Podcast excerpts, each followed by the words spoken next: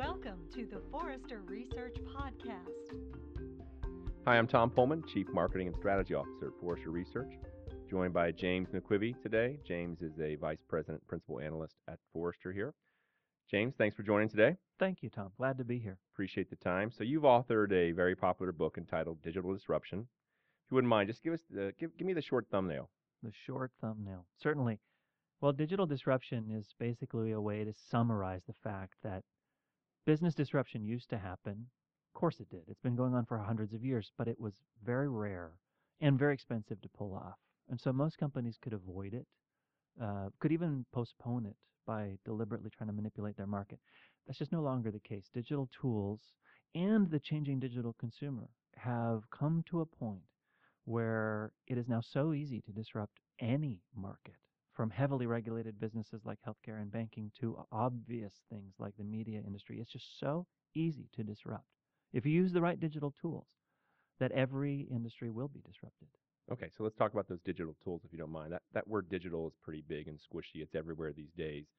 Can you help me rein it in? I mean, what what is the scope of digital in this idea of yours? Yeah, that's a fair question because we all think we know what digital means. And that's why we put the word digital with the word disruption to make it clear that we're talking about a specific thing. This isn't just about the fact that we all have some kind of smartphone in our pockets, yet at the same time, it is about the fact that we all have some kind of smartphone in our pockets. But what's happening is that digital basically takes all the constraints in your life and uses some kind of digital digital tool or path or platform to reduce and remove those constraints. I mean something as simple as how you choose which I don't know, eye makeup or butter in the aisle at the grocery store if you're still going to be in the aisle in the grocery store those simple decisions used to be very analog. You had to walk into the store, walk down that aisle, compare the products on the aisle. Maybe you had an advertisement that you pulled out of your pocket, or maybe you remembered vaguely something that you'd seen on a TV ad. But those were all very constrained decisions. Digital uses the inherent ability of digital to put information in front of you when you need it most. So for a decision like that, you're in the aisle but you have access to a world of information about product quality, other people's ratings. You have the ability to uh, see how other stores would price and offer that same product for you. And suddenly we've removed all the analog barriers to your life experience and replaced it with digital access. And that's why Okay. we use the word digital. It's about putting the right information in the right hands at the right time, usually on the right device. The So it sounds like this is an umbrella for a lot of hyped concepts these days. I mean, There's elements of mobile, social, Internet of Things, uh, even the good old uh, World Wide Web is all kind of wrapped up in You've nailed it. In fact, anybody who comes to me and says, "Oh, we get it, we get it, we have a mobile team," I say, "No, you don't get it. Mobile is a manifestation of digital disruption and an important one, and you need to invest in that. But if you think that building a mobile team means you have handled digital disruption, you do not get it. It is bigger than that. It's bigger than your web team. It's bigger than your mobile team. It's bigger than your virtual reality team. I don't care what team you build. Digital now is everybody's business in the entire mm-hmm. company. Everyone has to care about digital. I had this conversation with a book publisher the other day, and I said, Look, we've got people here who design bookmarks. There's nothing digital about that job. I said, Oh, yes, there is, because what that bookmark needs to have on it is an invitation to a digital relationship, whether it's a QR code or a specific website that you go to or a page on Facebook. The person building or designing that bookmark needs to be thinking about the digital relationship that that bookmark can contribute to. And that's the power and the pervasiveness Yeah. of digital disruption. Well, it's funny you mentioned the bookmark and the pervasiveness, but that kind of speaks to the challenge of how you rein this this thing in, right? I mean, it's it's everywhere. So, how does a good old fashioned B two B company, let's say, rein in this problem? Where does ownership sit ultimately? Is it with the CEO? Hmm. Well, this is going to be a huge mess for everybody for the next several years. I already am working with any number of companies who are thinking, oh, the solution is to make a, a chief digital officer, which may or may not work. It's not, there is no guarantee, yes, make a chief digital officer and you're done. Because actually, you run the risk of ghettoizing digital at that Mm, point, and mhm. everyone else in the organization can say, oh, digital's his or her job. I don't need to worry about it. And that's a mistake.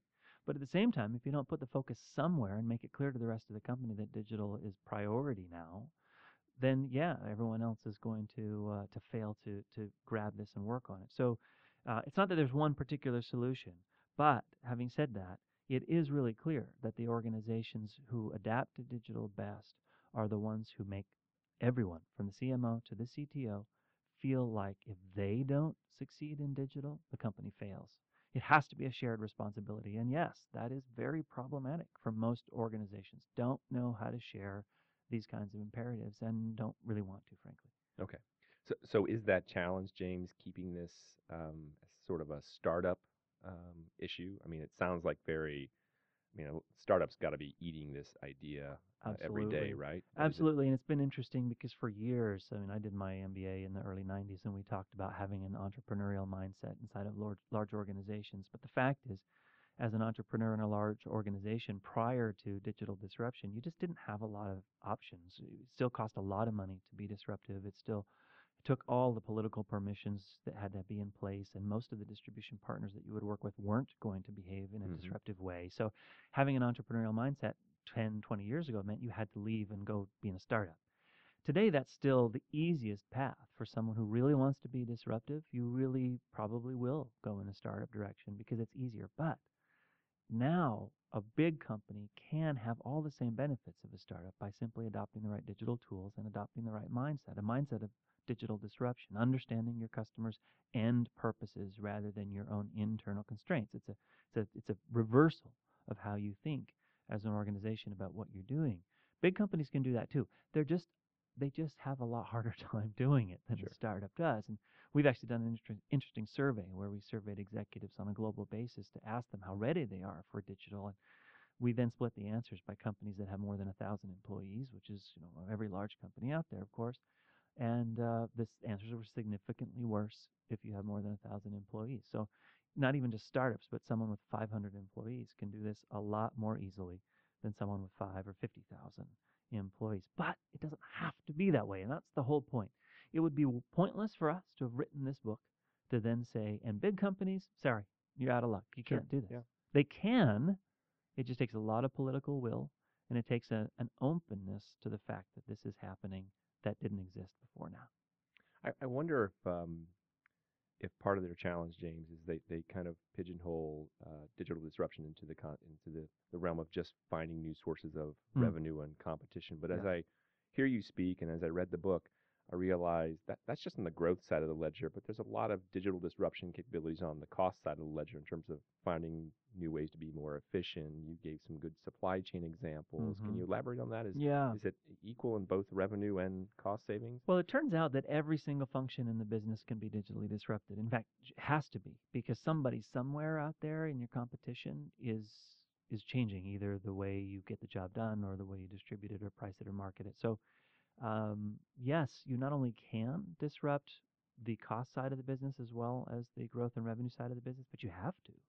And that's the beauty of it. I, I actually got a phone call from the uh, CIO of one of the world's largest cement manufacturers, and out of the blue, I thought, well, I don't know how I'm going to help this guy because you can't really digitize cement. Although later I found out there are some cool things you can do with cement. But even in the short run, he said to me, look, all I'm doing is using digital, off the shelf digital tools, just standard smartphones, GPS, nothing he had to invest in that was particularly advanced to just keep track of the raw materials that they source from more than 90 countries.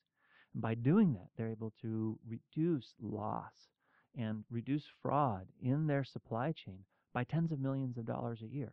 Now, in order to do it, he had to spend single digit millions, but the savings is already many times more than that small investment. He says, now, once I've got an eye, a, a view of my supply chain and I have more control over it, then I can start thinking about what I might do to grow the business and change the relationship of how we deliver the end product to our construction customers. He said, but we can't really even do that until we get a hold of the supply chain, and we're going to use digital to do that. Great. Okay. So let's let's uh, do a little role play here. I'm that CTO, but in a different company who hasn't taken that uh, that step yet, or maybe I'm a chief marketing officer, some C-level executive. Um, what are the tough questions that I have to ask myself to see if I'm ready to do something? The, the, that moment of looking in the mirror, if you will. Yeah. Well, we actually we help people with that mirror. We we have uh, a link at forrester.com/disruption where you can go and assess your readiness. We we have a longer survey that we offer people, and in some of our consulting engagements, we do a bigger survey. But if you just want to go and say, how ready am I compared to other people? Just four questions. You answer those four questions, and we'll show you the answers visually so you can see where you line up against other people. But those questions are really quite simple. It's down to energy, uh, skills, and policies and practices. And do, do you basically have the energy to say, we believe in digital and we want this to happen? Because some people don't want it to happen. They'd rather that they could just continue on with the job that they were hired for 20 years ago and have it last until retirement. But most people, 85% of people, tell us they have the energy for it. Skills, it starts to break down. Fewer than 40% of people tell us they have the skills or they in their company have the skills.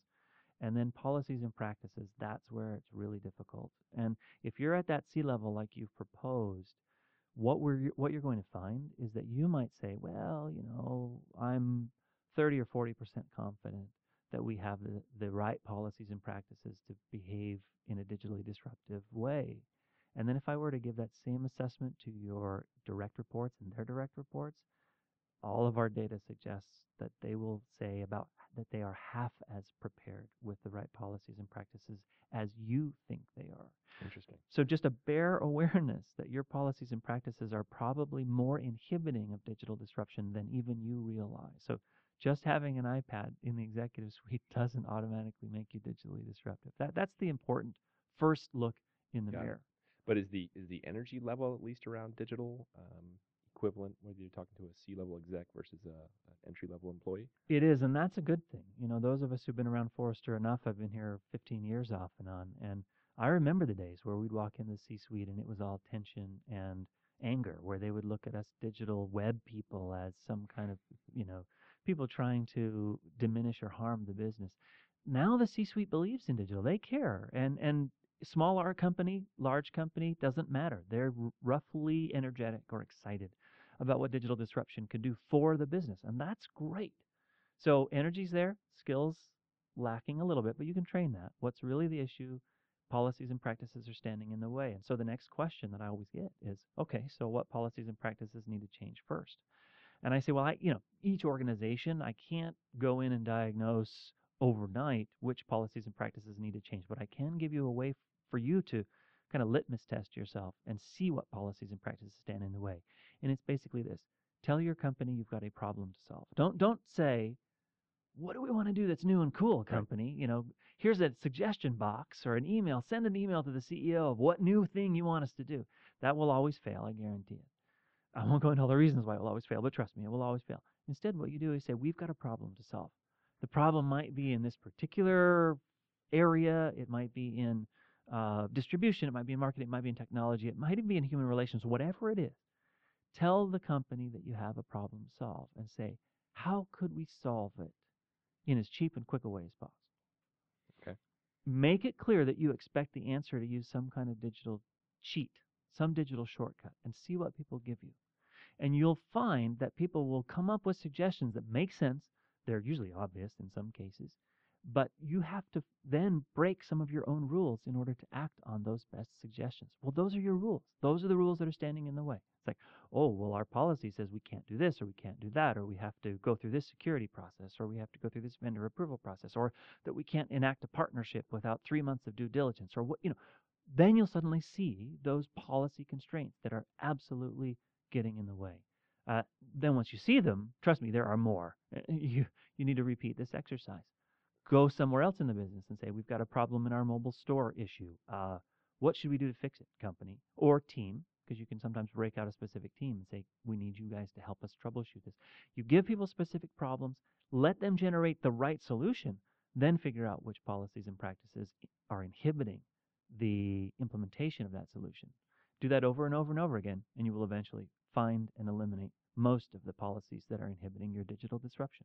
So rather than leading with a big, if I play this back to you, rather than leading with a big digital concept, start with the problems you're trying to solve, and the digital flow out of that. If you make it clear to people that you want their best digital solutions, yes.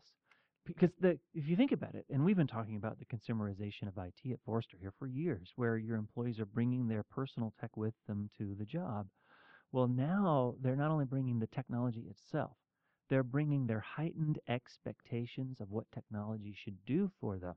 These same people who are spoiled by Spotify now walk into your organization and say, why can't we use technology to give our customers a better experience? We're kind of lame if we don't do that. let them reflect that energy because that's the Mhm. positive energy. And that heightened expectation on their part will lead them to suggest digital solutions to the problems that you have in the organization, which will then help you identify the problem barriers inside the organization that need to be fixed. I'm curious, James, does the problem solution focus, does that limit um, limit the scope of, of, of what these companies are taking on? Does Yes, it it limit their thinking a bit? And It, it does. Do you have examples of those who really discovered problems they didn't know they really even had, and Yes. digital helped them do that? Yeah. Well, so what we're trying to do is we're trying to free up the minds of the people in the organization to think differently about how to solve customer problems. And letting you solve problems lets you focus on tweaking the organization itself. But hopefully, you're simultaneously developing in your company the mindset of a digital disruptor. You're giving people the idea that, okay, solving this problem is a nice thing to do. It's an incremental thing to do. And if it benefits the customer, we should do it. But if in the process of becoming someone who thinks digital first, you also identify the next way cool thing we should do as Right. a company, then then bring that to the table too. And I'll, I'll give you an example. Uh, I profile this one in the book actually, and it's gone on a lot further since when I first wrote about them in the book. Jawbone, the company that makes those very elegant and relatively expensive Bluetooth earpieces or headsets, got into the business of mobile speakers, Bluetooth enabled mobile speakers at a time when that business was terrible and no one wanted to get into it. And everyone, if you'd asked anybody, should we invest in that business? They would have said no. But what Jawbone realized is this isn't about mobile speakers. It's about going to their mobile lifestyle customer and saying, what more does that customer need? And we have this whole process that we've developed called innovating the adjacent possible, which is finding the next thing that your customer needs and giving it to them, whether it's an incremental change or a huge leap, like they made in the case of saying, well, we need to leap into mobile speakers, a business that is actually quite terrible. And they made it thrive. Now it's a huge business and everyone else wants to be into it. Well, have they stopped there? No. The next thing they said is our mobile customer is really interested in their lifestyle around health and mobile fitness. Well, let's create a what they call the Up, which is one of those wrist bracelets that now everyone's making. It seems Nike's making one too, uh, that tracks your steps and your sleep and a whole bunch of things related to personal fitness. Well, how is it that somebody who helps you do crystal clear phone calls on a small headset is suddenly now helping you track your health and fitness by giving you a wristband? That was a leap, but it was a leap in the direction of the customer that they understood using digital tools that they became very comfortable with as a company who has a digital orientation or mindset inside of Jawbone. So that, that's just one example of many of companies who, once they build that mindset in the organization, suddenly see completely what might have been left field opportunities. Right. Now they can go into those with some sense of how to pull it off. So focus on solving some near-term problems, but it's the, the mindset builds organically and spreads throughout the organization. You what you're saying. inculcate, as a result, a mindset of digital disruption. And once you do that, stand back because your Yeah, your employees let it happen. let it happen and applaud it because your employees are going to suddenly start coming up with things that you are not so comfortable with right at first. You're, you're wait, we need to slow this down, and then suddenly those same employees, who the ones who have the right mindset, are going to say, "Bag this place. I want to go somewhere else and do this where people really care about innovation." So this will be a retention strategy eventually for some of the bigger uh, firms out there. Okay. absolutely, it will. James, always a pleasure. Thanks so much for the time. Thank you, Tom. This has been a Forrester Research podcast. For information on how we can help you become a digital disruptor, go to forrester.com/disruption.